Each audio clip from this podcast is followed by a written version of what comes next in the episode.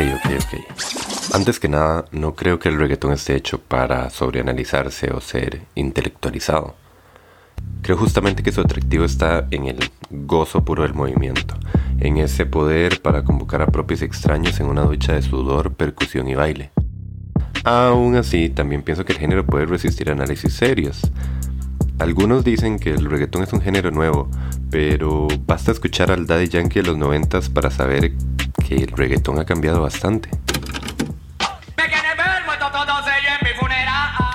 Prácticamente ya tenemos treinta años de vivir con el reggaetón y por más que algunos lo resientan, ya no hay escapatoria.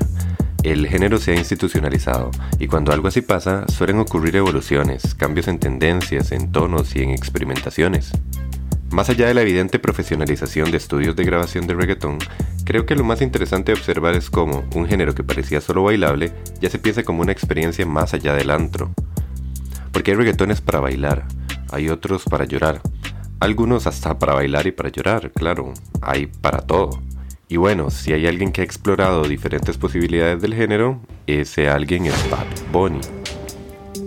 En su primer disco, llamado Por Siempre, ya nos ofrecía baladas cortavenas como Si Estuviésemos Juntos o una salsa con beat reggaetonero como La Romana, cosas que se sentían completamente nuevas. De hecho, Por Siempre me parece genial, creo que incluso supera a Yo Hago Lo Que Me Da La Gana, que es su segunda producción, pero hay una pieza en este último disco que me es imposible pasar desapercibida. Zafaera es echarse un par de pasos atrás para ver todo lo que ha sucedido con el reggaetón, un género que nació pensado para la fiesta. Y como en cualquier fiesta, sea de perreo o de música electrónica o lo que sea, las mezclas son vitales para mantener el ambiente. Los D Js han explotado por todos los frentes las posibilidades de los remixes para crear esa atmósfera de fiesta. Pero, ¿qué sucedería si una canción por sí sola ya es un remix? ¿Cómo es posible, de hecho, que exista una canción casi imposible de mezclar porque su identidad consiste en ese collage de sonidos? Y es curiosísimo porque Zafaera bebe, casi como una alegoría, de buena parte del camino que ha cimentado la internacionalización del reggaetón, basando su mezcla y composición en una docena de samples de temas viejos.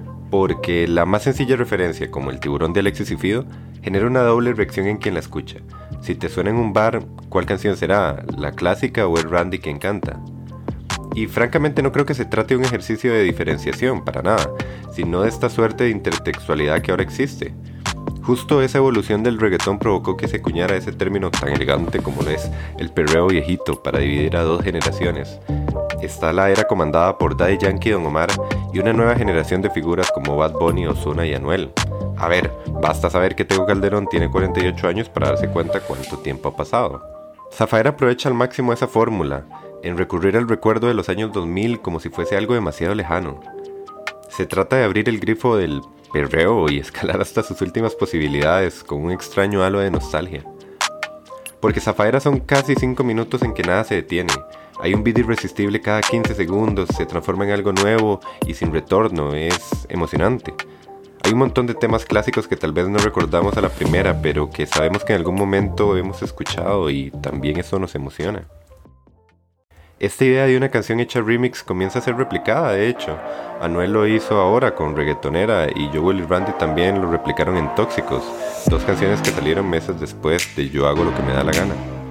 El futuro del reggaetón es amplio y no creo que sea casualidad que Bad Bunny sea uno de los grandes representantes de ese tablero de posibilidades. En verdad, creo que buena parte de su música es propositiva, dejando de lado todo lo que ha hecho en trap, que me parece aún más interesante. Sus dos discos han procurado alejarse de esta idea de hacer singles de reggaetón simplemente en cola pensados para ser ubicados en radio, antes que un disco que tenga una narrativa. De hecho, son canciones en las que no necesita pegar gritos de su nombre al final de cada tema, como él mismo lo hacía antes y ahora lo hacen muchos otros cantantes para posicionar su nombre cuando la canción salga en radio. No digo que sea extraño que estos gritos ocurran en colaboraciones, y de hecho hasta me parece bien, pero en Yo Hago Lo Que Me Da La Gana, Bad Bunny solo lo hace en solitario con la canción La Difícil. Esto habla de cuánto ha cambiado. No es poca cosa, en especial tomando en cuenta que en sus dos discos, Bad Bunny ordena sus temas con una intención. Por supuesto, se pueden escuchar en aleatorios, pero podrías perder todo el calentamiento de reggaetón que hace con A Tu Merced y Una Vez antes de llegar a Zafaera. O, por supuesto, todo el cierre trapero que encadena Hablamos Mañana y a la canción que se titula Como un Corazón. En Por Siempre, por ejemplo, es inigualable el sentimiento que provoca escuchar Si Estuviésemos Juntos, Solo de Mí y Cuando Perreabas Enseguidilla. Están muy amarradas entre sí y oírlas en aleatorio desperdiciaría esa experiencia. De nuevo, no creo que el reggaetón trate sobre ser analizado, pero es un género que va más allá de un simple baile. Justo esa idea la veo retratada en Yo Hago Lo Que Me Da La Gana. Suena como un título ofensivo grosero, pero escuchando las piezas te das cuenta que el disco trata principalmente sobre cumplir sueños y ser alguien. De hecho, Bad Bunny lo confiesa en el último tema. Ahora es el momento en que el género puede tomarse el tiempo para respirar y preguntarse qué se puede hacer. Porque es posible que el disco barrio fino de Daddy Yankee siempre sea la bandera del reggaetón, y está bien, pero para ese momento todo el movimiento se sentía como algo inestable, con un futuro incierto y un público reducido, incomparable al alcance global que hoy goza. No vayamos lejos, la primera película de Bob Esponja, lanzada en el dos mil cuatro, casualmente el año en que salió Barrio Fino, tenía como tema principal una canción de rock. Hoy es J Balvin quien pone a bailar a todos los fanáticos con una celebración sobre la serie El Ritmo del Reggaetón. Sé que aún no todo está superado, aún existen letras cuestionables y artistas verdaderamente malos, como cualquier otro género, pero es parte de crecer.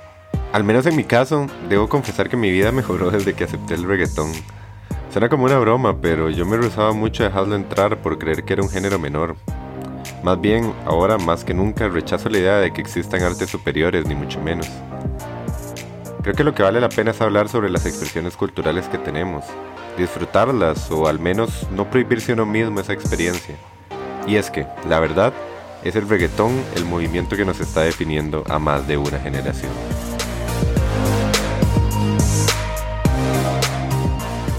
Si te gustó este episodio, puedes conocer más contenidos en las redes sociales de La Cuarta C R, así como puedes apoyar al proyecto suscribiéndote al Patreon. Muchas gracias por escuchar.